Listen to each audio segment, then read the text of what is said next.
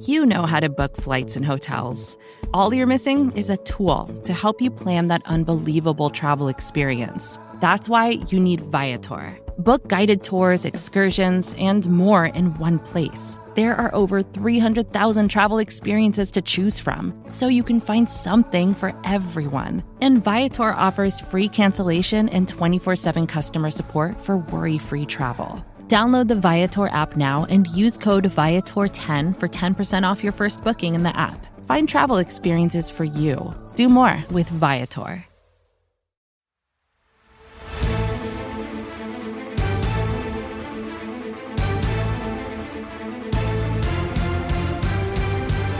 Welcome one, welcome all to the greatest show of them all, the N F C Beast mixtape. You can listen to this show on any one of S B Nation's N F C East podcast networks. That is Blogging the Boys for Dallas Cowboys coverage, Bleeding Green Nation for Philadelphia Eagles, Big Blue View for the New York Football Giants, or Hogs Haven for Washington Commanders. You can also watch us on the Bleeding Green Nation YouTube channel or the Blogging the Boys YouTube channel. We are very, very excited here. It is Tuesday, January seventeenth for us as we record. I say us. He is Brandon Lee Gowton from B G N. I am R J Ochoa from B T B. Brandon, N F C Beast. Baby, we coined it. Nobody else. It is really sad to see all these people acting like they invented this phrase, and then people, when when you tweet it out like it did, and you try to let people know that, they're like, "No, actually, this person did." It's like, no, no, they didn't actually do that. And uh, but I will say, R J, what a historic feat this is. The the fact that three teams in the same division have made it this far into the divisional round in the playoffs. That's crazy, especially when you consider where this division was at just what a couple years ago, just last were... year. People, I mean, I know that they had two playoff teams, but you know, they both got bounced in the first round, and, and people were still kind of cracking the N F C East jokes. But you're right, two it was just two years ago that the N F C East winner had a below five hundred record. um, so life can change very quickly. You said this point, this is literally the last point where you can have three teams um, from, from one division in the playoffs.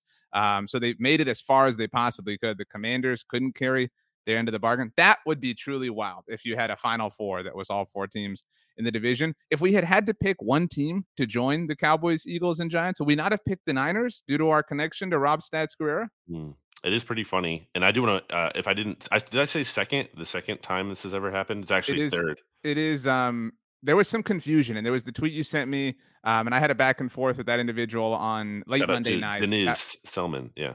Uh, that was incorrect. So the I think it's nineteen ninety-seven was the last time that this happened. It was the old N F C Central. Is that correct? Right. I think you have it in front of you. The yeah, the Packers, the Vikings, and the Buccaneers. So right. It's only the third time. Crazy that's only ha- ever happened in the N F C. And two out of the three times it's been this division. Who cares about that fake? That's not even a real division anymore. So, so well, so the yeah, the ninety-seven one was the N F C Central. You just mentioned that. The other instance, though, because this is is one in and of itself, was nineteen ninety-two uh, when the Cowboys and Eagles um, were both in, in the playoffs, and they met one another in the divisional round at Texas Stadium.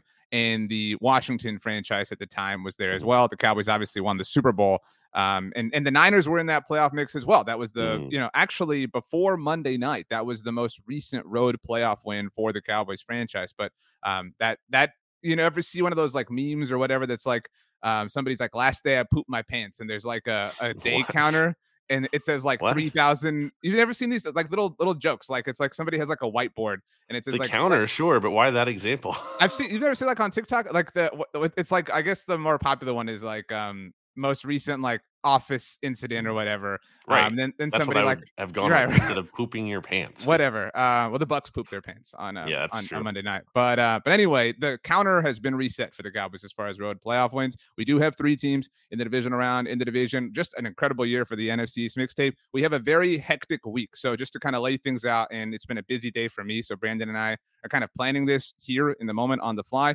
Uh, in a moment, a brief moment, uh, well, kind of a quick, a long moment, Ed Valentine, a Big Blue View, is going to join us on this episode of the mixtape to talk about the Giants and Eagles game that we're going to see on Saturday night. We've never done this before, what we're trying to do, and that is literally have Ed join us mid-conversation um, just to give everyone a peek behind the curtain. It makes it easier to edit this in post-production, so hopefully we land this plane.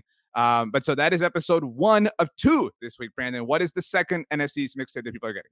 Well, I think people will be very excited to get probably our most loyal listener on the podcast on, on the show, and that is one Rob Stats-Guerra. So basically, you know, it's a N F C East version of the Look Ahead, which is what the podcast really should be named, uh, the Friday S B Nation N F L show, where we look ahead to all the games, except we're going to bring stats in to our turf here and mess with them and talk, talk about the, the Eagles, or I'm sorry, the uh, 49ers Cowboys game. Well, and potentially Eagles Niners. Obviously, that's one permutation of N F C sure. Championship game possibilities. At this point, you mentioned the S B Nation N F L show. Ed and I had a conversation with Pete Tweeney on the Monday version of that show. So um, Ed and, and I and Pete um, kind of recap the Giants Vikings victory. We're not going to do that here today. We're going to spin forward a little bit uh, with Ed and B L G, kind of go Giants Eagles back and forth, blah, blah, blah. But before we do that, Brandon, um, these are unique times, so we're not going in divisional order. We have to talk Cowboys Buccaneers since that's the most recent thing. The Eagles obviously had the week off.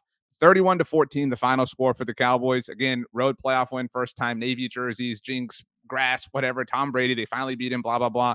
Um, I think even you would have to admit it was an impressive effort by the Cowboys. Yeah, um, no bones about it. Um, Cowboys played well. There isn't really anything you can really pick apart other than the kicking situation, which oh, is dude. certainly uh, something to monitor, I guess, moving forward. It's like a big deal. But other than that, Um, when your kicker is your biggest problem, it's, you know, not the worst place to be. Uh, so yeah, I thought it was an all around impressive performance. There were some injuries as well. I kind of want to get your, you know, take on those, not take, but like, you know, your uh, little status updates. I, I didn't see what all kind of shook out from that. Um, but yeah, all around impressive win. I will say, R J, what do I always say? What's my, what's my line that I always uh, use on this podcast? M- what's my famous line? M C B T. That's right, baby. More than one thing can be oh true. My gosh. Shout out to Holden. Holden got me a shirt. Uh, what really the hell, Holden? Buddy. Holden and I are friends. I can't.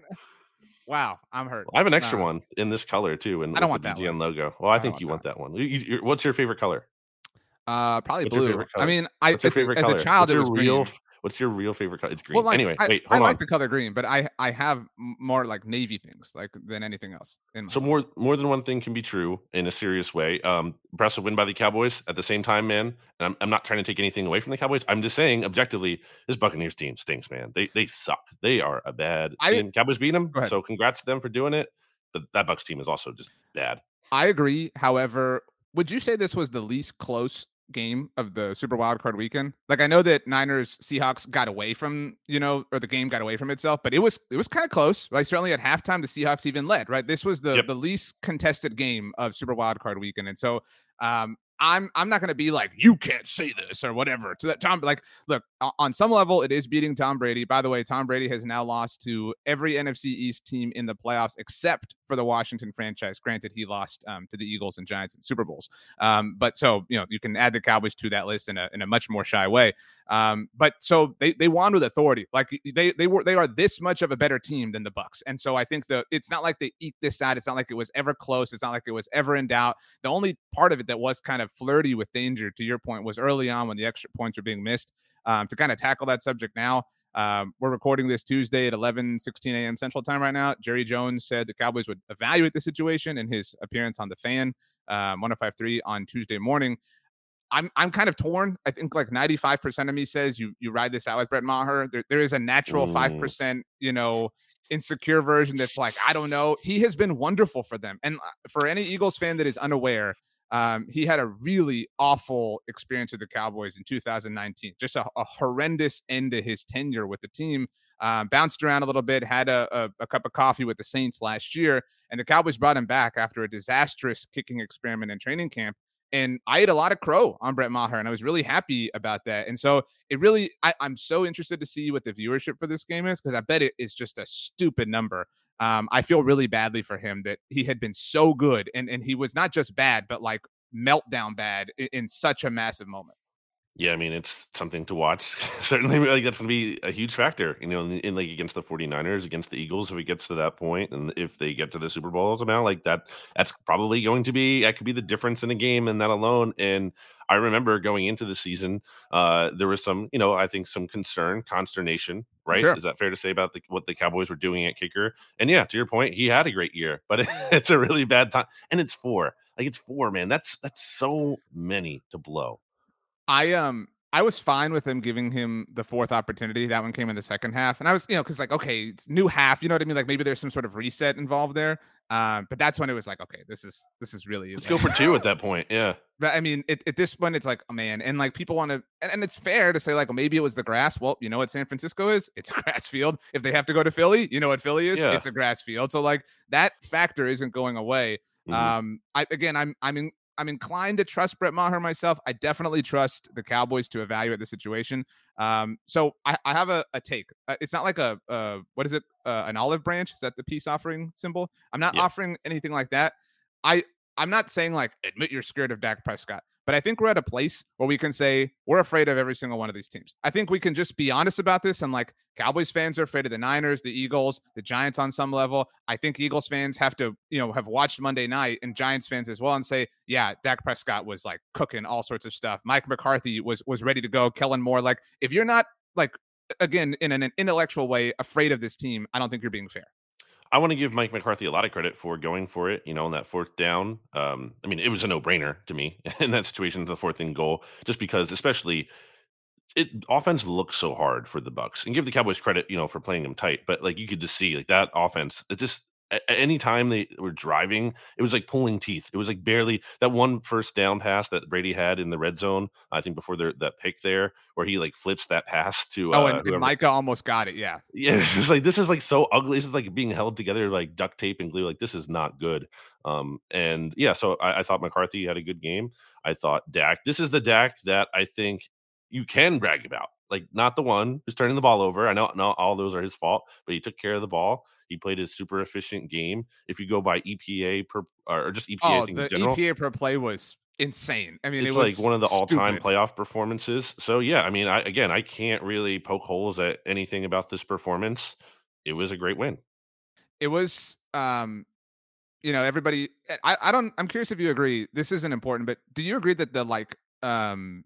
presentation of this game all day long felt like a Super Bowl, like the amount of attention and like all of I, I'm not saying it was no. a Super Bowl, but like I it just it felt like and, and obviously it was a Cowboys game, so like I'm you know I have a yeah, different level of attention I think that's and focus like a, a your perspective thing it just it. I think it felt that way because like every E S P N show was like kind of based out of the game, right? Like, and you see that like they have their sets at the Super Bowl, whatever the case may be. So it, it had like a similar energy. I wouldn't know the Cowboys have made the Super Bowl, whatever. Um, but so it felt that way. And there were so many people saying like Dak has to deliver, Dak has to perform, Dak, Dak mm-hmm. has to do this, has to do this. The fact that he answered that call is again, uh, that that's the dude that like, at least I'm talking for myself here, I have always said is there like, and it's impractical to expect him to be, or anyone to be that person every single week in the N F L. But the fact that he played like that when everything was on the line. And again, I recognize this is a shell of who Tom Brady has been, but against the greatest player of all time is a really impressive thing. It is. And, you know, you pointed out all the things they kind of conquered in terms of the blue jerseys and the grass field and Brady and everything. So uh, to, to be able to navigate through that is great. I mean, you'll take it. I guess my question for you is, you know, considering the quality of this Bucs team, um, not good. As I said, finished the season with a negative sixty-two point differential. Now, obviously, they played another game and these teams didn't. But can you guess the six teams that finished with a lower point differential this season? In the N F L? Yes, in the entire N F L. Bears, Texans. Do I have two? Yep. I'll tell you when, when you're wrong. So the you Rams. Keep going. Keep going. The who's your f- least favorite that's th- team? That's that's three. Oh, the Colts. Uh, yep, that's four. um, the fraud quarterback, N F C West. Um, the Cardinals. Yep. Interesting. I was gonna guess them.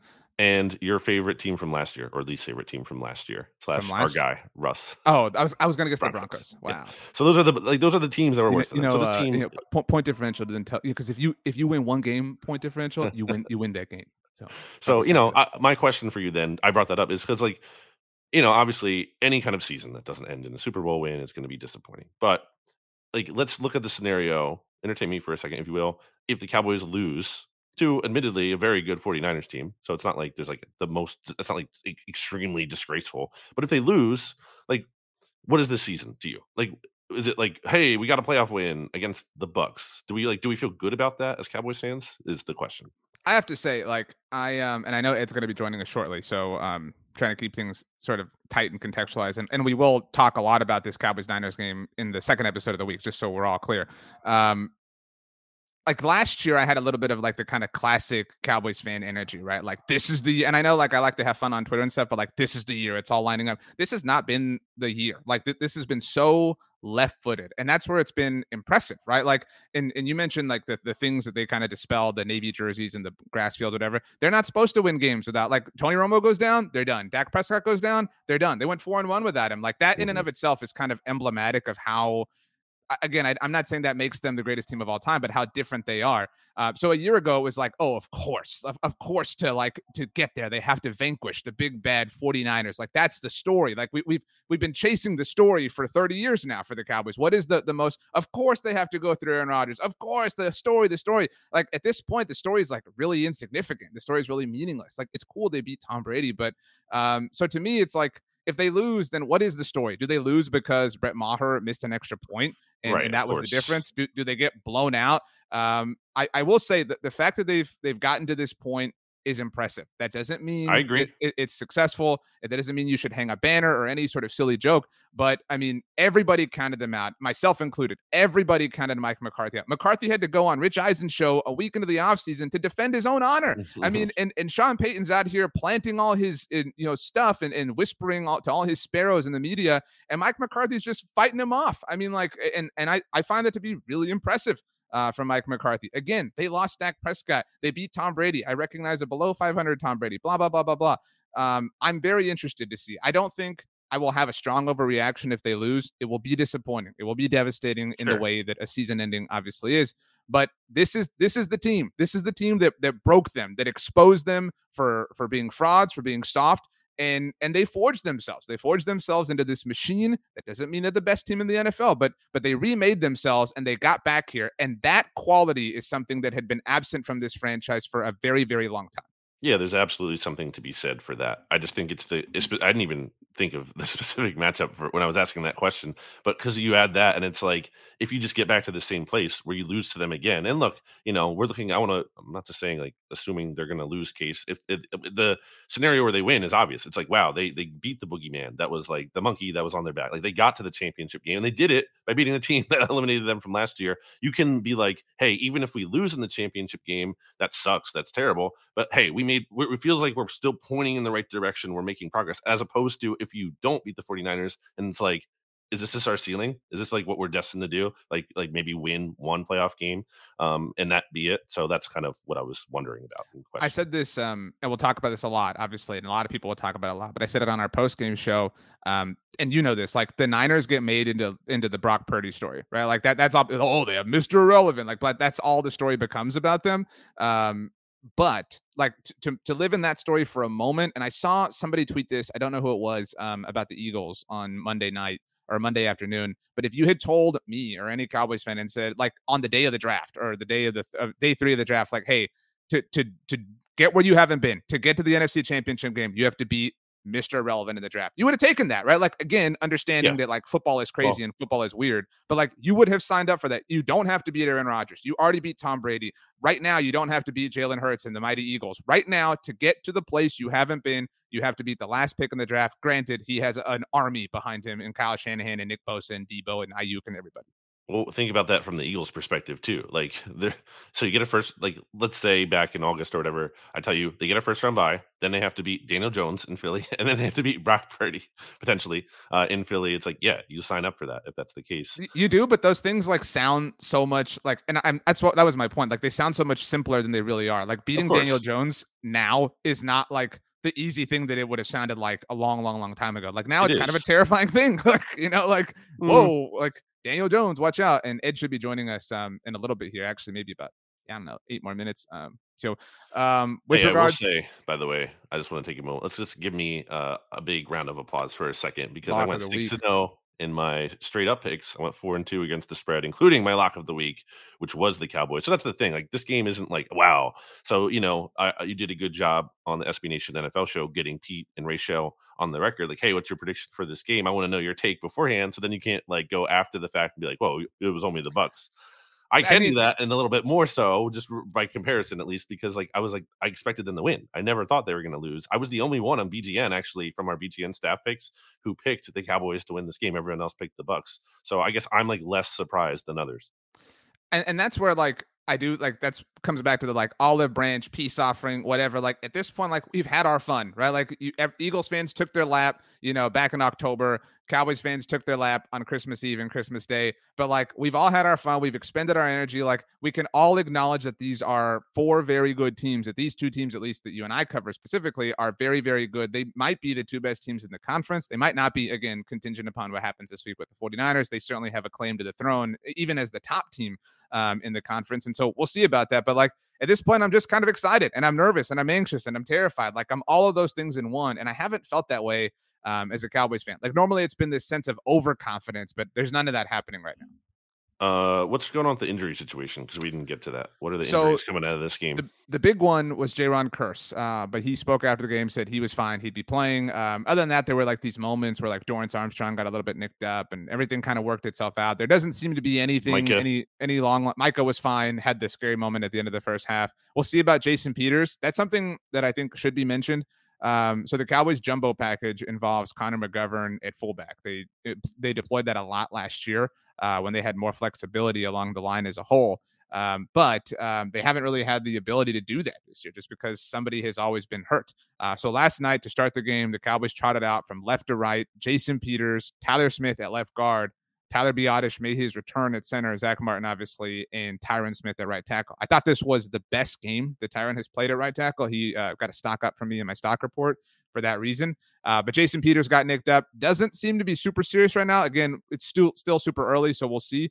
Uh, but this sounds strange, but the Cowboys are comfortable with having to live in a world where Peters can't play for them because they just well, yeah, yeah. They, they they slide Tyler Smith out and Connor McGovern play. I know you're very familiar with that. Well, yeah, you um, have to. That's what you're signing up for when uh, Jason but, Peters at age forty-one or whatever. There were a lot of Cowboys fans though who, when they you know brought this line out, they were like, "Well, why are you playing Tyron at right tackle? Right, right. If you're going to play Tyler Smith at, at left guard, you might as well play Tyron at left tackle." And I think the reason for that is is the reality that unfolded. Right, like if and when Peters gets hurt. Mm-hmm. I mean, you you now have to have a plan at left tackle, and you have that in Tyler Smith versus if you're playing Tyron Smith at left tackle and Peters is on the right side. If and when Peters gets hurt, you don't have as as like the, the movement required is much more significant. You're trying to minimize the change that's happening along the line. Does that make sense? Yeah, sure. Um, what a week that we are in store for. So to set the stage, um, Giants Eagles is Saturday night, and that is on. Wait, how did the Giants get to this spot again? Uh, what happened on uh, I mean, Sunday? Look, you know, in your heart of hearts, that Kirk Cousins played fairly well. Um, the Vikings defense is just man, and I, I will How do you say, play I in feel, the final two drives of the game, must I have feel it so badly for Vikings fans because people like you have been calling them frauds all season long, and and when you lose in the first round of the playoffs, like what, like that, and that's kind of what happened to the Cowboys last year, right? Like when when people don't believe, and then in your first chance to prove yourself. You blow it like you confirm priors, like, and that's mm. maybe not fair, but like that's it is that's fair. The, it's objective well, no, data. It's, it's, objective it's, data suggested they were not as good as the record. It's fair, but it's absent of other data. Like it's it's picking the data you want and you like, and there's no refute because it's like you lost. I mean, and I so, think D V O A and point differential and like you know, things I'm not like saying that, not that they're like, like the best team ever, but like they're they they played a good game on Sunday and they lost, and that's really unfortunate. So I feel badly for Vikings fans. Um, So as as Ed kind of makes his way here, he should be here very shortly. I said this, and I told Ed, I'm afraid of Brian Daboll. Like the worst thing that ever happened to us was the Giants firing Joe Judge. Like holy crap, this dude is this dude's the real deal, man. Yeah, when they hired him, uh, did they hire Shane first, or was it him? I think it, it was, was it was Shane first, I believe. I mean, that would make sense, you know, the Buffalo connection. I don't remember exactly, but either either way, I was I was like, man.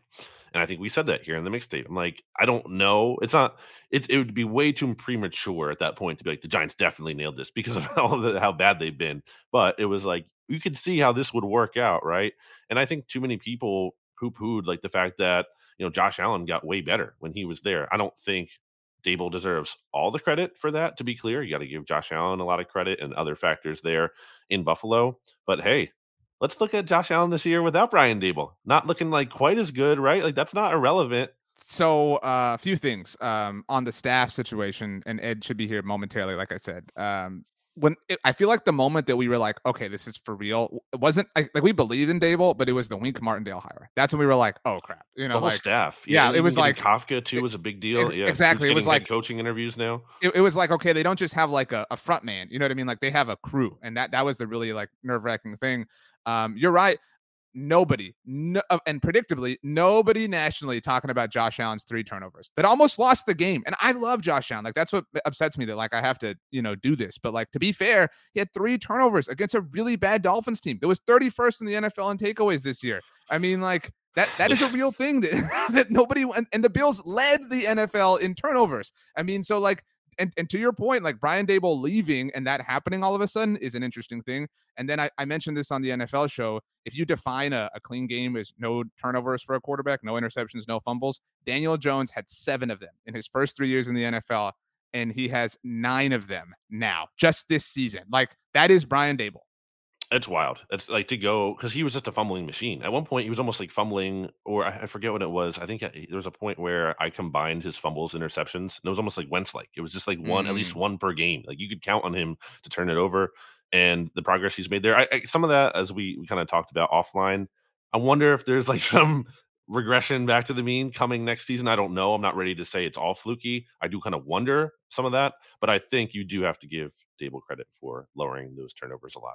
Well, we have landed the transition perfectly, because joining us now, not live, but live as we're recording this, on the N F C East mixtape for the second week in a row, the wow. main man, the head honcho, the king of the emperor over at S B Nation's Big Blue View. It is Ed Valentine. Ed, what did you have for breakfast today? This again?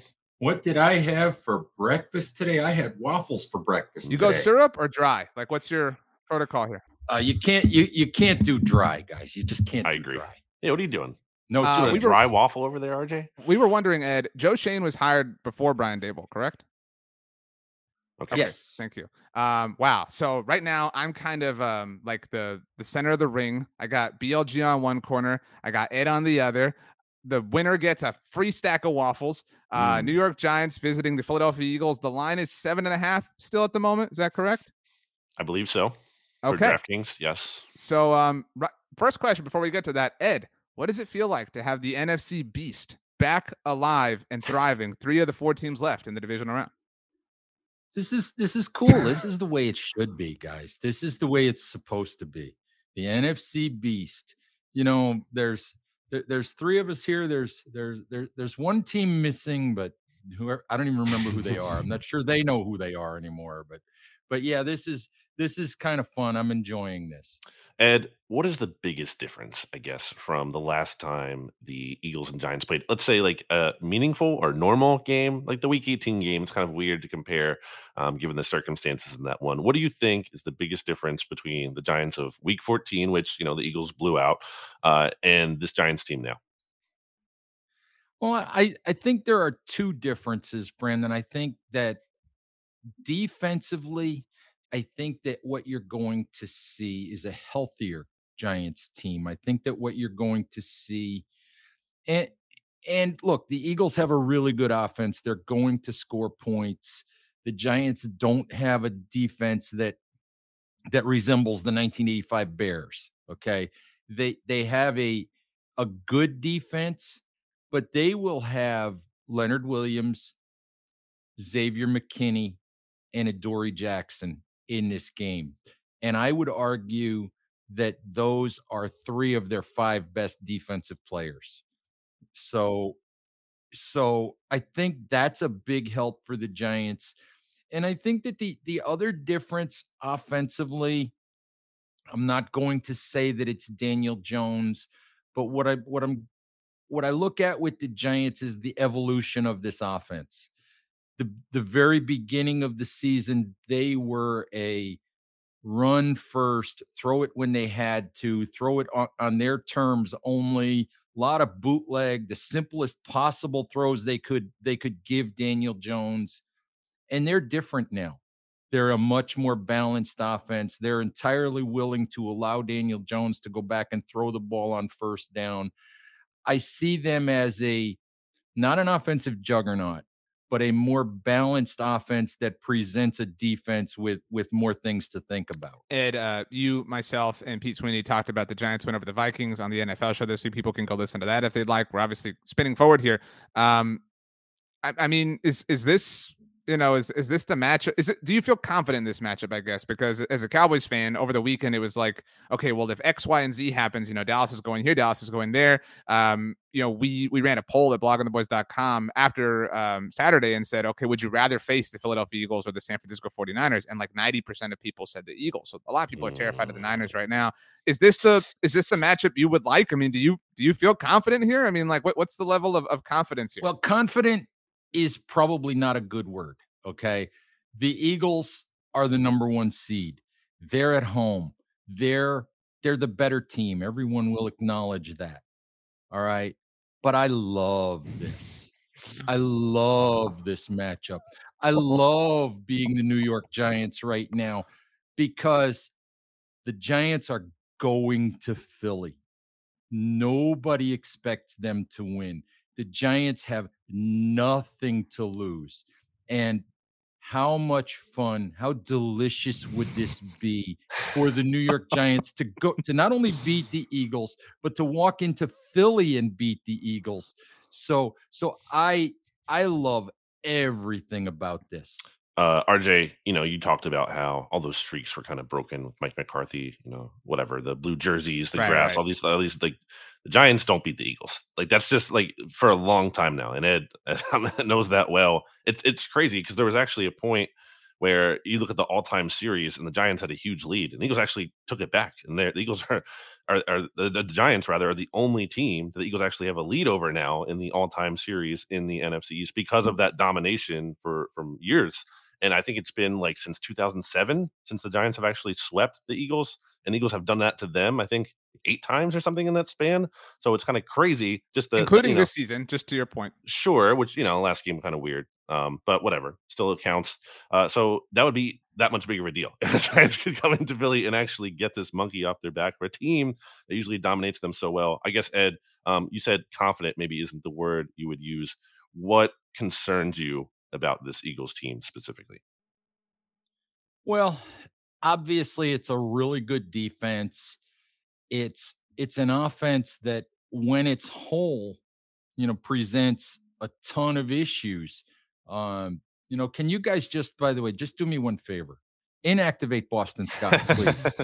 it, All right. Boston Scott, who's built his crazy. career against the Giants. Yeah, it is. I think, what is it? Like, ten or eleven of his seventeen or eighteen touchdowns for his career are against the He's Giants. He's awesome against them. But but look, the the there's there's no one single thing that concerns me about the Eagles. The fact of the matter is, you know, they're they're a deeper roster. They're a they're a better football team than the New York Giants are right now. So the the Giants are the underdog. They're They're, you know, David against Goliath in this matchup. Um, and it, it is what it is. And and to be honest with you, the fact that it's two N F C East rivals, I mean, that's that's why I love it. I mean, I mean, it, it, it the Giants, I, I've said before that the Giants are playing with house money. And in this matchup, I think they are. They have nothing to lose here.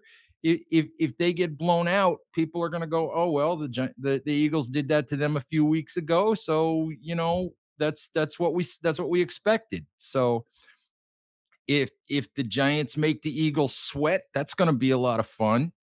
And if they if they somehow manage to win the game, you know, then then then that's just that's that's out of this world crazy. But. But yeah, so I don't know. I think the Eagles. There, there's a lot of things to to worry about when you're when you're the Giants looking at the Eagles. I, I'm I'm so fascinated by this. Um, I don't mean this in like a trolley way, but I do think this is the worst matchup for the Eagles in that like this is like you've. It's it's the most to lose, what? so to speak. Like hmm. it is because it is David versus Goliath to Ed's point, right? And Ed, I say this with look. Ed came in guns blazing on the N F L show, just trying to dunk all over yeah, the Cowboys who, who went in to win. I'm going to be super respectful of the, of the Giants here. They've had a great season, but we all can agree, right? Like they, they have some limitations and, and they've surpassed all of them and good for them. But like a, a, a Cowboys Eagles game would feel not Goliath, Goliath-y, but you know, it would feel like a matchup of two teams that are somewhat equal to one another. It doesn't feel that way. Like on paper here, the line doesn't reflect that. Again, as mentioned, seven and a half points here.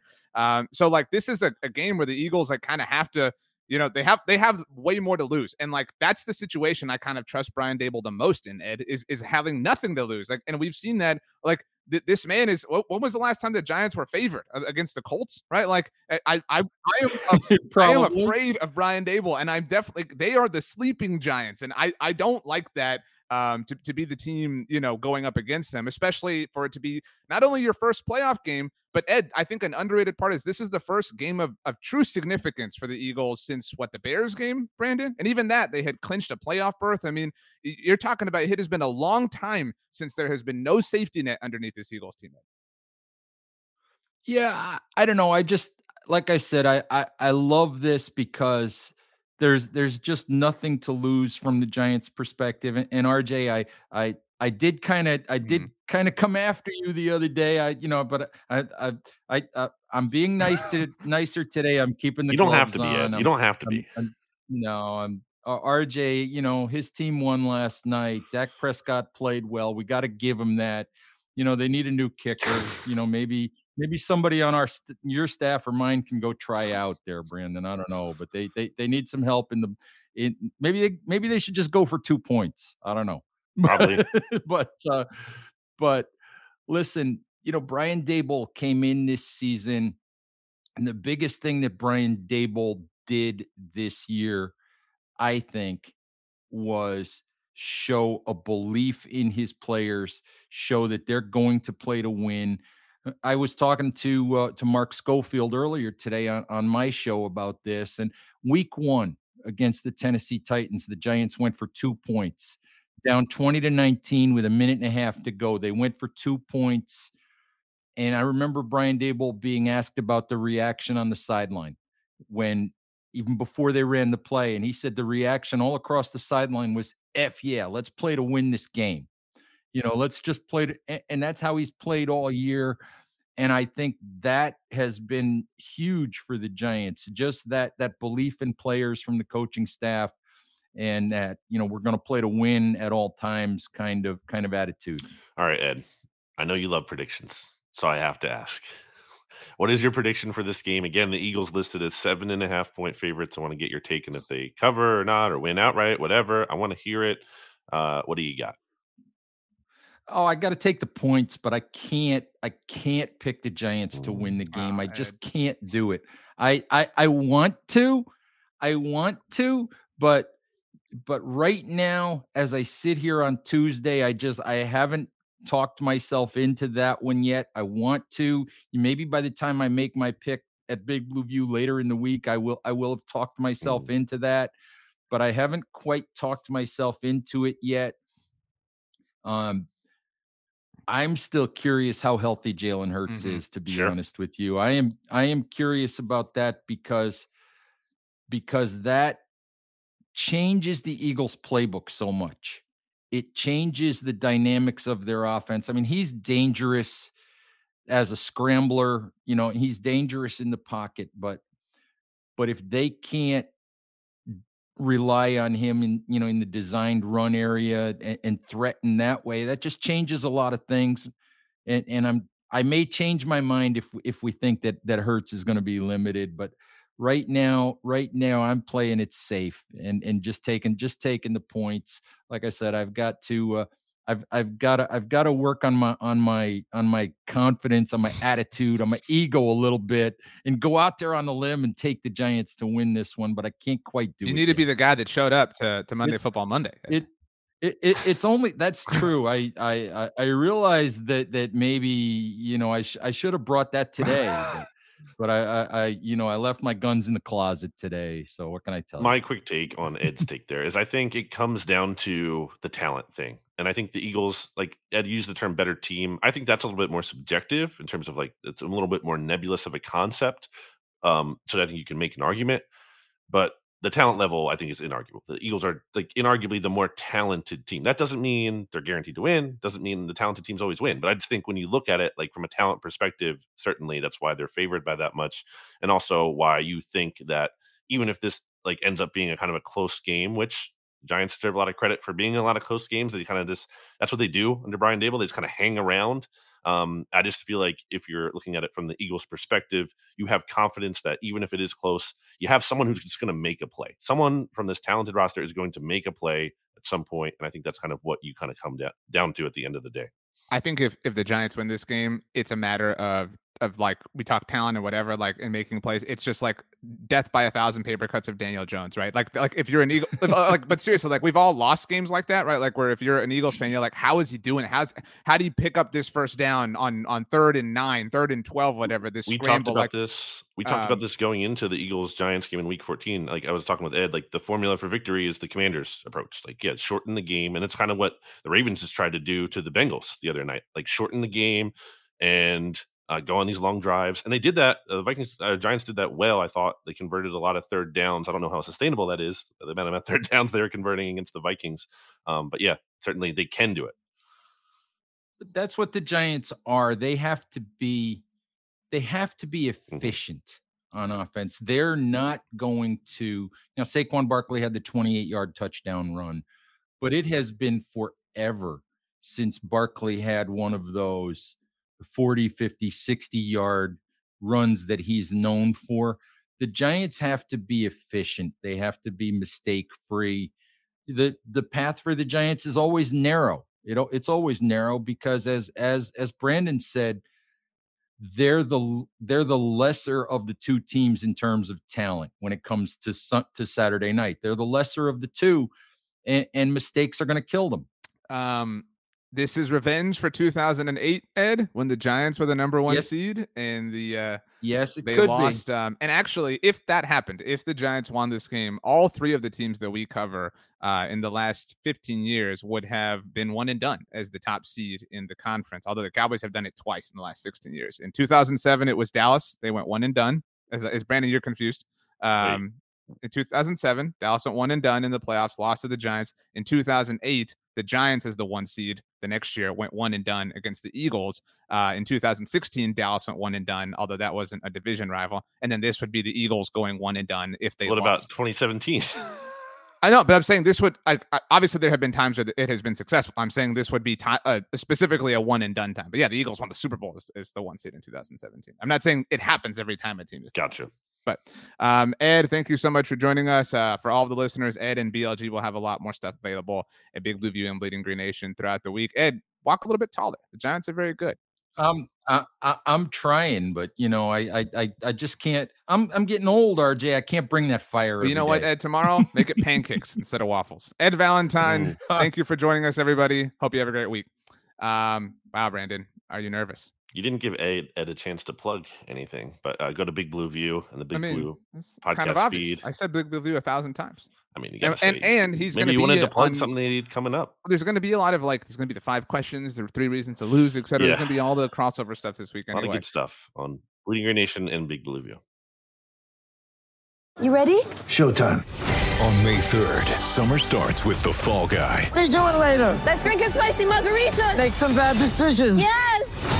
Audiences are falling in love with the most entertaining film of the year. Fall Guy. Fall Guy. Fall Guy. That's what the poster said. See Ryan Gosling and Emily Blunt in the movie critics say exists to make you happy. Trying to make it out? Nope. Because I don't either. It's not what I'm into right now. What are you into? Talking. Yeah. The Fall Guy. Only in theaters May third. Rated P G thirteen. Get ready for the greatest roast of all time. The Roast of Tom Brady. A Netflix live event happening May fifth, hosted by Kevin Hart. The seven-time world champion gets his cleats held to the fire by famous friends and frenemies on an unforgettable night where everything is fair game. Tune in on May fifth at five p.m. Pacific time for The Roast of Tom Brady, live only on Netflix. Do you agree with my take that maybe it's not the scariest, but it is a scary... Like, and let me be very clear, anything is scary, right? Like, there's no, no, none of the eight teams feel safe right now. I was on Monday Football Monday, Pete was like, I'm really terrified of the Jaguars, like for the Chiefs, mm. right? Um, so, like, nothing is easy, nothing is safe, nothing feels good.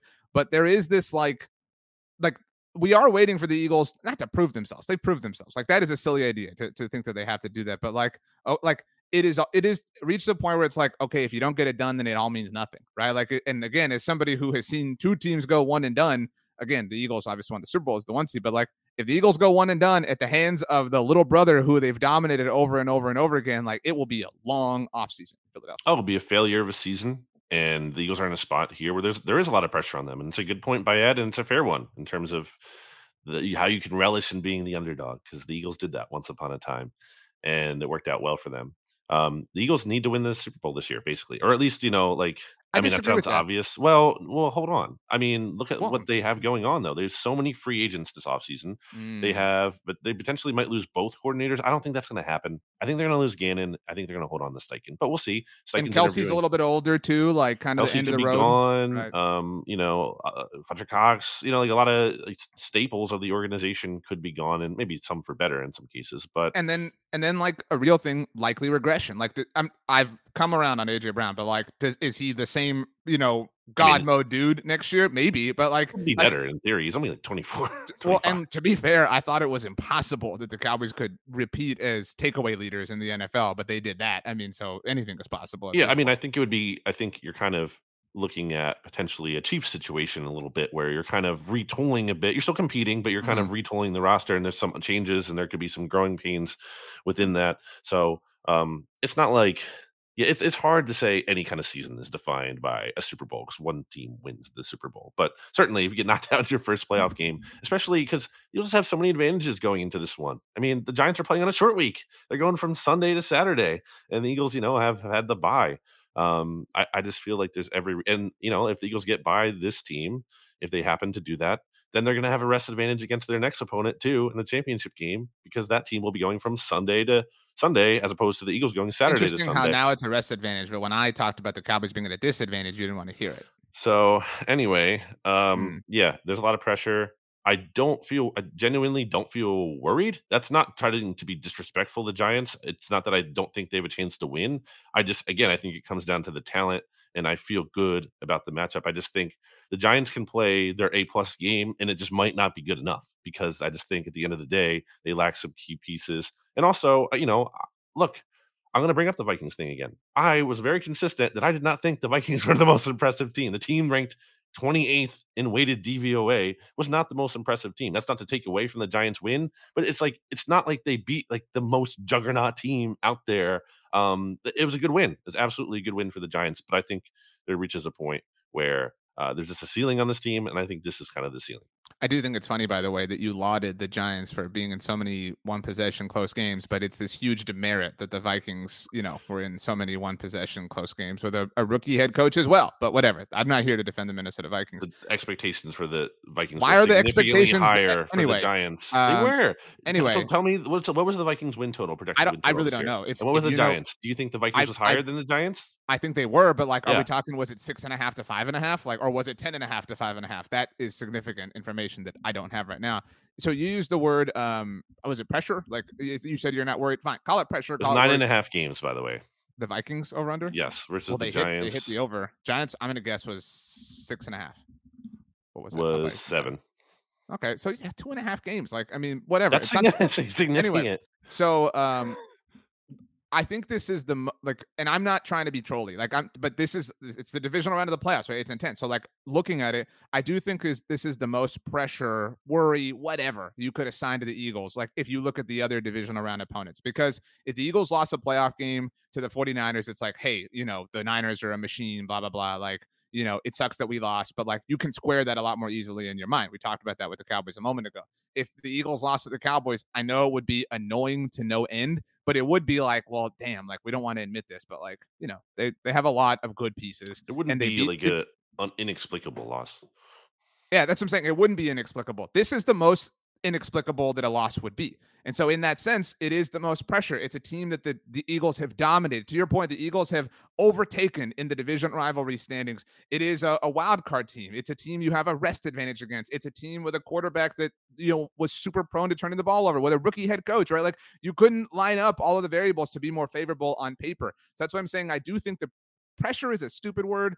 Whatever you want to call it is higher with the Giants than it would be for anyone else. But maybe that also lends to the idea that the Eagles are much more likely to win. For my prediction of this game, uh, which, you know, I'm going to make a thousand times just like Ed, I think the Eagles win. I do think I think I'm going to say double digits, but it's not going to feel that way. You know what I mean? I think it's going to be a close game until the end. The Eagles pull away very late and they seal the deal kind of thing.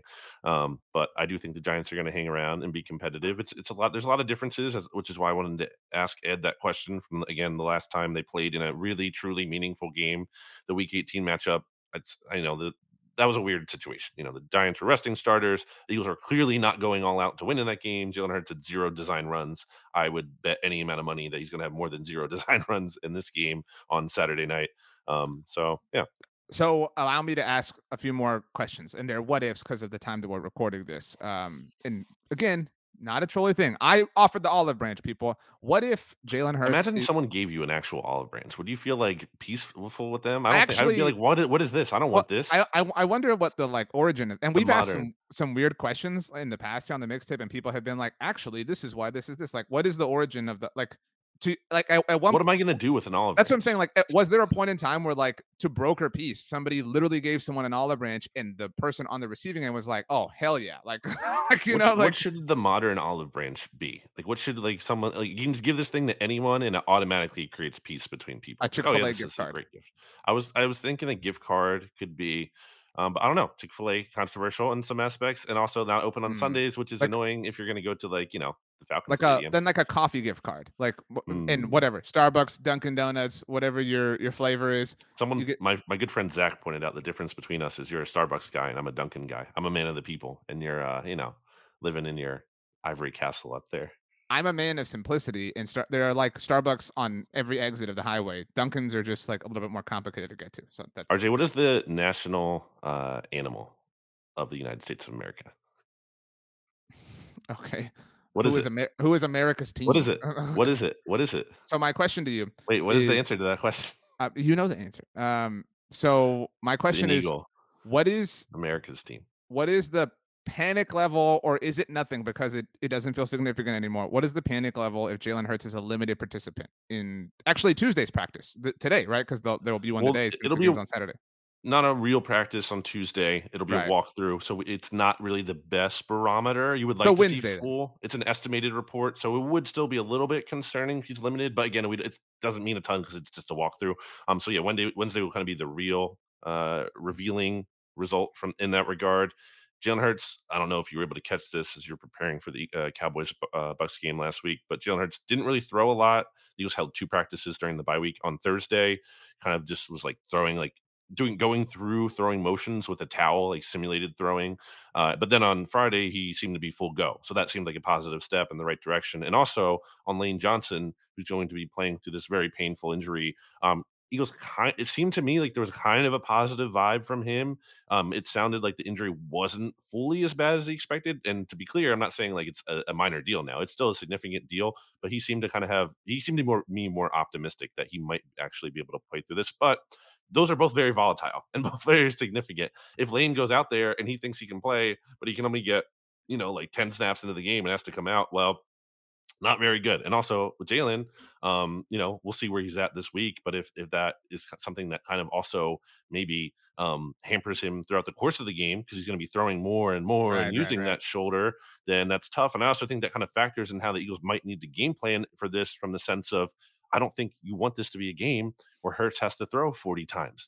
I think you want to rely on the run if you can and kind of limit some of those passing Boston attempts. Boston Scott, baby. Boston Scott. Inexplicably, I, I don't know if there's, and I'm, I'm it's a genuine question. I, I want to know if there's ever just been like a role player who has consistently owned another um, team as much I mean, as he has. Santana Moss against the Cowboys, Deshaun Jackson against the Cowboys, like you know what I mean. There's there's a few. But, I, I mean, those guys are. I mean, Deshaun's not a role player for sure. Well, I guess that's I think true, also Moss like, would be above that. I would say Moss. Yeah, is a, I I just kind of went to like. He's not the, a starter. P- people use the phrase like cowboy killer, giant killer, whatever. Like again, mm-hmm. like those are the players that came to mind. Jordan Hicks um, ended. Tony Romo's career. Uh, Jordan Hicks also had the pick six off of uh, yeah, Matt Castle. Matt Castle. In, he was he was like a I I like that's why I like that's part of why I like Hicks so much. It's like he always showed up. There was a weird like negative energy associated with that. By the way, on the subject of this, did you see what Chris Godwin did um, entering the game Monday night?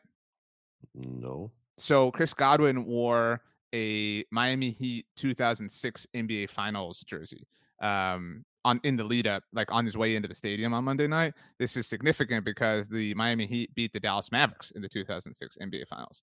And I'm, I'm not a Mavericks fan. I'm a Spurs fan. Um, but it's like very common knowledge that like Mavericks fans despise Dwayne Wade. They felt like he, you know, it was the free throws and fouls and everything were just like ridiculous that entire series. So like it was this insane, like trolling, petty move to specifically, it, w- it was not just a, a Wade finals jersey. Obviously the Heat were in a lot of finals with him, but like a two thousand six one specifically was a very conscious effort that kind of, you know, didn't work out for him. So Spurs are like the only team that we can probably both kind of root for ish. Do you know? Do you know? I'm that not Kirk a full-on Spurs fan, but my dad used to like them randomly because he went to San Antonio for like a work trip, so he got like a Spurs hat, and mm-hmm. it was like the cool one with the teal. Oh, it was a black hat, but it had like some of the teal, like their right. I forget the Fiesta what, colors. Yeah, Fiesta colors, and uh, and I always loved Tim Duncan. He was like my favorite player. Um, so yeah. Do you know that Kirk Cousins is a Spurs fan? It's like a well, now I don't like them at all. um, okay. Uh, so we'll see. There's going to be gonna be a really fun week. Uh, so we'll have an N F C East game on back-to-back days. I thought I had a question um, about. Oh, we got to get the Commanders real quick. I had a couple Commanders thing. Okay. If you'll indulge me. I mean, it's so the, it's we the haven't. East, well, it's, it seems everyone. Ron Rivera is safe, by the way. Like we're we're past the point where like that's like a, mm-hmm. a status watch. So he's going to be back for two thousand twenty-three. Um, we have yet to see any real change across the coaching landscape. No new coaches hired yet at the time of this recording. So, what was your Commanders thing? Well, they're interviewing Pat Shurmur for their offensive coordinator job, which is, which instantly made me think this is the twenty twenty-two Panthers offensive coordinator search all over again. Which, you know, they were looking for a quote unquote rock star right. uh, under Matt Rule, and they ended up with Ben McAdoo. Um, and they were interviewing, they were just like interviewing the most pathetic candidates consistently. So I'm I'm kind of worried for the sake of the Commanders that this is kind of what's on that path, because why? I mean, I know Shurmur has the connection with Rivera. They're both, you know, assistants in Philly. There's that connection or the Andy Reid uh, coaching tree, but come on, man. Like really, that's your answer to get, to get Pat Shurmur back into the game. So that would be really pathetic. Uh, number one, did you have anything on that? I mean, I feel identically. So, I mean, I don't have anything to add. And then number two, there's been a lot of uh, ownership rumors, you know, kind of like some Bezos has come up again in terms of what he did, didn't offer maybe for the team. Oh, I did see this. Okay. You can check out Hogs Haven as a better, you know, collection of like all of that information. One thing that I thought was interesting is Philadelphia's seventy-sixers owner, Josh Harris, who also owns like the Devils and I think Crystal Palace. I don't know if he still owns them or if he sold them. Um, but he has been looking into N F L ownership before. I think like there was a potential mention of a Steelers in the past or something. Uh, but uh, it sounds like he might be in the mix for the Commanders, which would be very weird that the same owner for three different kind of like tri-state area, like uh, the Devils, which is, you know, New Jersey, New Jersey but right, basically right. right by New York because they play right by the Giants. And then Philly, a Philly team, and then a Commanders team or Washington team, which by the way, Josh Harris is actually from D C or that area. So um could happen. Uh weird is all I have to say about that. It'd be um, strange. What are the I mean, it's like the Commanders have weird vibes in general, but like it has to be like a low thing to be like not only the only team in the division that didn't make the playoffs, but the only one who didn't reach the divisional round. Right. Like it, like you know, like the jokes write themselves. Like it, you know, it's just it's a tough Tough scene for a Commanders fan right now. I mean, could could all four make the divisional round? I guess, right? Or no? You you could. Well, let me let's let's think this out. If like play it out this way, if they had been the seven seed, yeah, because you would have had five, six, okay. seven seeds win their matchups, um, which almost happened, but didn't happen. But like in this case, if they had beaten the Niners instead of if they had gotcha. been the Seahawks and beaten yeah. the Niners, gotcha, gotcha. Um, yeah, it could have happened. That'd so, be crazy. Just like guaranteed N F C East uh, Super Bowl representative. That'd be crazy. Well, we we do have a guaranteed N F C East title game representative, obviously, yes. with the Eagles and Giants. And ju- just for literal clarity, if this the Giants, is so funny. It's not funny. It's it's real. If the Giants, I was win, listening to Monday Football Monday when you said this, and I said, "Give me a break." It's true though. Like how do how can you say it's like, give me... true? But like you're just That's like, what is, the, what is the well, chance? Like, what are the odds on this? I, I mean, the it, they're long. The Giants are seven and a half mm-hmm. point underdogs, but like it's my job to like provide information about the Dallas. I will give you the answer to this question. So you you explain it.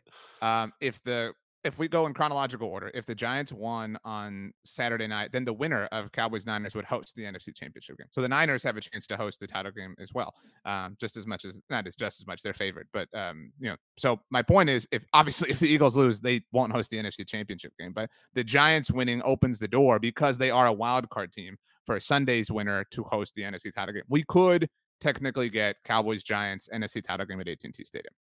The odds of that happening per DraftKings Sportsbook, if you're going to do a two, like a, a parlay with Giants money line and Cowboys money line, would be plus eight hundred sixty-two. So you could bet one hundred dollars to win, or sorry, for a payout of nine hundred sixty-two dollars. Mm. So if you think that's likely, well, what were the odds of the go Chargers blowing a twenty-seven point lead last Saturday? I mean, against Doug, very likely, because Doug Peterson teams come back in games and they come back in seasons. He has consistently um, done that. So Doug, love Doug. I I'm gonna pick the Eagles to win too. I might take the points, and I want to see like how the line moves. Um, but I'm I'm leaning take the points, take the Eagles at this point. Um, it's but, hard not to take the points when you saw what happened for the most of Wild Card Weekend. Like well, I know and, the Bucs got blown out, but and like let us be the first to say, like we're we're the first to coin N F C Beast and N F C East, that divisional weekend is the best weekend of the N F L. Like Wild Card games are fun, but the, this is generally a crazy weekend. Like the games are all generally very crazy. Um, you normally don't get like blowouts and things like that. Maybe that does happen, but but it historically is a really fun kind of back and forth thing. But um, I forgot what my point was. Um, I'm gonna take the Eagles. I disagree with that, but anyway. What, what is the best N F L weekend then? I love the championship weekend because I just think it's just. Well, it's not a weekend though. It's one day. I mean, that's well, whatever. Know, I like I'm kind of cheating here. Okay, sure. I know. Yeah, if you're spreading, I get why people argue for it, but just personally, I love the stakes of a championship game. It just feels sure. like so life or death.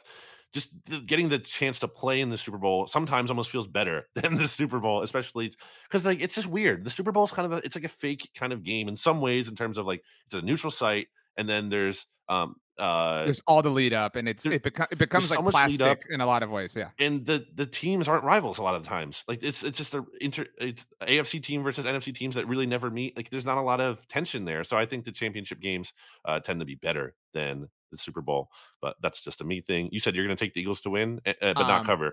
Well, again, I want to see what the line is. Like, well, if it, we'll make like picks if, again on right, the Thursday, right. I'm just saying, like, episode. I I already like the seven and a half points, but like, you know, if I can get more, I want to get more. You know what I'm saying? But, um, but that would be a bad sign if it's trending in that way, though. Well, that's why I want to see the practice reports and stuff. But that's my general like take, because I'm going to take the Eagles and the points, though. Um, but so at this point, and obviously, I don't think enough teams who secure the one seed get credit for reaching the divisional round. Like, like people don't treat that like a playoff win. It's not a it playoff is. win. Well.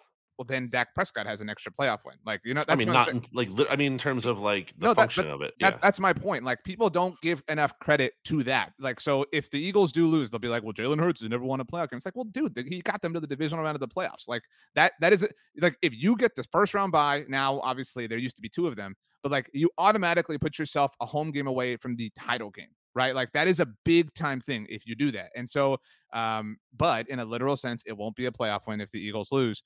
And so Brian Daboll has a playoff win as the head coach of an N F C East team. Mike McCarthy now does. Nick Sirianni, mm-hmm. the only one who does that. Just putting that wow. out there. Um, okay. I have one question for you that I saw uh, while we were recording this. But, and by the way, as we wrap, everybody, so you know, uh, we will have a second episode later this week with a, a more heavy focus on the Cowboys Niners side of things, and obviously an update on Giants Eagles and how that progresses throughout the week. But you ready for my question? I am. Wait, now I'm ready. Okay, I saw this um worded one way. I'm going to change it a little bit.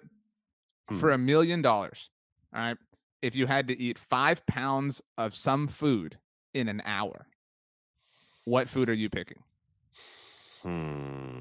There's definitely like a right answer to this, and I'm not smart enough on the spot. I to think, think you're gonna miss it. And when I tell you what I saw, you're gonna be like, "That's a good answer," but you probably will have like a reason why you wouldn't pick this anyway. But go ahead. I can't think. Five pounds is a lot. Five pounds, I think, is like probably my limit of what I could like. If I had to go like hand, if I I can eat a lot. Trust me. I've I've once eaten like two pizzas at a time. Two you're large six pizzas. Five. Like yeah, it's a lot of fuel. That you I've need. once eaten. um I think it was two sixteen inch hoagies at the hoagie shop, sub shop that I used to work at. Um, so I can eat a lot if I want to. I don't have to eat that much, but I can. I think five pounds would be like, I, it would be tough. It'd be a challenge. I think I could do it uh, more than most people can, certainly. But what's the answer to the question? What well, is the? I want to hear your answer before I tell you. Like, I, I was like going to say cotton candy, but that's that's that's like a lot of cotton. That was candy, that was though. The answer I saw was oh, cotton wow. candy. Yeah. But that's like a lot of cotton candy though, because it's so light. I don't know. It's just yeah. It's you so much you might sugar. Get like physically tired of like the eating like mechanism. Your jaw, yeah, it does. That happens right. to you. Yeah, your jaw gets tired. It gets sore. Um, there. I don't know. I feel like there has to be a better answer than that. Like like a food that's maybe dense. Uh, what about like um like watermelon? I just wouldn't want to do that. I'm not the biggest watermelon guy. For I don't a million gross, dollars, though? Just, I'm not excited about it. I mean, sure. I mean, if I have to, I would attempt it, or I could. Well, that's what like, we're, we're we're trying to come up with the best answer. I think like seedless watermelon. You don't got to worry about the stuff like it's it's mostly water. Like you you know what I mean. You have an hour. I mean, I think watermelon's a fair answer. Hmm. Not the biggest watermelon guy. What about? Would you consider soup? It's a lot of soup. Five pounds. Um, it's a lot of soup. So I don't know if you can do that. I don't know if you can do that. Do you think it's acceptable to say fried chicken? So, but like you're kind of cheating because the bones are factored into the weight, but you're obviously not eating that weight. Yeah, that doesn't count. You have to. It has to be all food. You're, five pounds like of five consumption. Five pounds of consumption. Yeah, right. You can't. Mm-hmm. Yeah, so what are you gonna do? Like get like a, you know, like one of these um like tomahawk steaks or right. whatever. Like a, yeah. The, the um, I'm sticking with watermelon. I thought about like pudding or something, or or like rice. Well, R J, we want to hear from the listeners on this topic. Okay. So what would you eat if you had to eat five pounds of something for in an hour? That's the thing. It has to happen. It's not just like a day. In one hour. How about this? N F C Feast. Whoa. Hashtag N F C Feast. With the, that's the F. N F C Feast for your answer to this question, and tag me at Brandon Gowton and tag R J Ochoa at R J Ochoa on Twitter and Instagram. Wow. What a great moment for you. Um, wow. This was a strong show by me. I feel good about this one. You you were really and like you were really diplomatic, I thought. Like you came in and you were like, hey, I gotta give the Cowboys credit, gotta give Dak credit, gotta give McCarthy credit. Still couldn't get you to give the Vikings like a semblance of credit, but you know, that's not my my cross to bear. Um, so I'm okay with that. Um, I'm well rested coming off the bye, just like the Eagles. I was chilling, got some things done that I uh, hadn't had a chance to get to in a while, you know. So, you know, it's good. Got to to hang out uh, a little bit. It's good times. What did you think, last question, of the trailer for The Mandalorian during the Cowboys game? I did not see like So I watched the game with Holden, and I was like, so I was kind of talking to him, and he, um, so I didn't like fully see it and like take it in. Uh, I'm working through Andor still right now. Definitely a slower start, but uh, it's picking up. I, I'm liking it more than I thought I was at the beginning of the season. I don't know if I told you this. I talked about it on our post-game show a few times. Uh, my wife and I decided to watch all of the Star Wars material, but she wanted to do in timeline order. She hadn't seen a lot of it, and I have never done it that way, and I was kind of skeptical. You know what I mean? Because I thought it would be weird to like have all this modern stuff and then you get to the older movies. Mm-hmm. I got to yeah. say, it hits hard. Like this is the okay. way to do it. I, I would not recommend any other way. Um, so I haven't seen all of Book of Boba Fett, um, but we're we're at that now. But like going straight into that after episode six was nice. Um, and so watching Andor when we did was really, really, really nice. So I highly recommend timeline order to anybody. Yeah. I do have a problem. Not like problem might be a strong word. I do think it's a little annoying. Uh, Disney's approach to the uh, I forget where I heard this term from, different podcasts, like the Wikipedia filling entry levels of like their content. It's like we have to fill we need to fill this story, we need to fill this story. And it's like maybe you don't always need to do that. Um, but my question for you, uh, as we riff here at the end of the podcast, is how would you feel about doing that with the Marvel movies? Because I've seen because I was getting into mm. back during like uh, the pandemic, I guess spring of twenty twenty. I was like, you know what? I'm going to get into the M C U movies. I'd seen like one, I'd seen like Black Panther. I'd seen um, Winter Soldier. No, um, the first uh, Captain America, I think. Uh, oh, the, the first Avenger. Yeah. All I'd right. seen those. I'd seen a couple. I'd seen like parts of the Avenger, the first Avengers movie. But, uh, you know, some people suggest that you should watch it in like the chronological t- M C U timeline. The timeline order, right. Uh, in terms of, yeah, where the events transpired. But I watched it in the order of release order. How do you feel about that? So Marvel's obviously on the up and up the way, you know, Star Wars is, right? Like you're talking like advanced level storytelling. This isn't just like some, you know, silly little one-off franchise or whatever. I, I really like the timeline order, dude. Like I think mm. there are things that like I, I feel confident would have gone over my head if we had done them in release order. Um, and like certain characters and just co- like tiny little things that just give you a deeper sense of appreciation for everything. Um, I will say, these these like hobbies are becoming too difficult. It's like a um, job. That's what I'm saying. Like there's too many. Like I haven't seen uh She-Hulk as an example. Like it's like, I liked it. I well, but it's like you got to watch that to like appreciate this one scene in this one movie that will come out in the future. Like that's a that's a lot of responsibility. Well, Loki, not to spoil things for people, I mean, I won't get too into it, but Loki certainly the T V series is uh, or right, the right. Disney Plus series is certainly uh like that. I agree with you. And now it's like I kind of hate that like. Yeah, like you've ever heard the expression like, oh, when uh, when David Akers was the field goal kicker for the Eagles, I didn't even have to watch. I would go to the bathroom and get a drink when David Akers was kicking field goals. Um, like a similar sort of thing is like, I can't even bounce at, like when the credits start anymore. It's like, I hate this like culture that's like, mm, put oh, yeah, the scene everyone... in the movie. Like, why do I have to sit? Like, you're taking more of my time now. Like, I don't like that idea. I kind of um, like staying after the the- just because I don't like getting up when everyone gets up and you're trying to like fight people. But basically everyone is out. doing it. Like, like not everyone. No. no, not everyone. You I get mean, casuals that... who kind of leave. But yes, I get your point. A lot of people still do. And honestly, and then they'll do the double credit post-scene credit scene. But so then like you have to sit even longer. I so know. You sit there, I... see the credit, and then you have to wait longer. Yeah, that is. It's also very on uh, twenty twenty-three. Exactly. Um, wow. I think we just solved movie making. Watch Glass Onion. I really, really enjoyed that movie. So I have so many things I have to get to, R J. I'm again, I'm still catching up on Andor. Um, it. I know that it's slow. I don't know what episode you're on, but you will know when it hits. It hits. Yeah, like, I'm. I'm like, if I think I'm like four or five away from the finale, so yeah, it's a good. But spot. Like the the moment where it, you're like, you're gonna be like, holy crap! All right, everybody was right. Like it did pick up. Like you'll you'll know. Yeah. It and you'll so start it. Picked up. Yep. We didn't talk all pros or anything like that, but it's kind of like yesterday's news at this point. Um, so shout out to all the players who made it. Um, and yeah, let us know what food you would eat five pounds of in an hour if you had to. And we look forward to asking Rob Stats-Guerra that question on the second edition of the N F C East mixtape this week. Brandon, as we leave, please let us know your favorite thing about the sun. I like clouds better.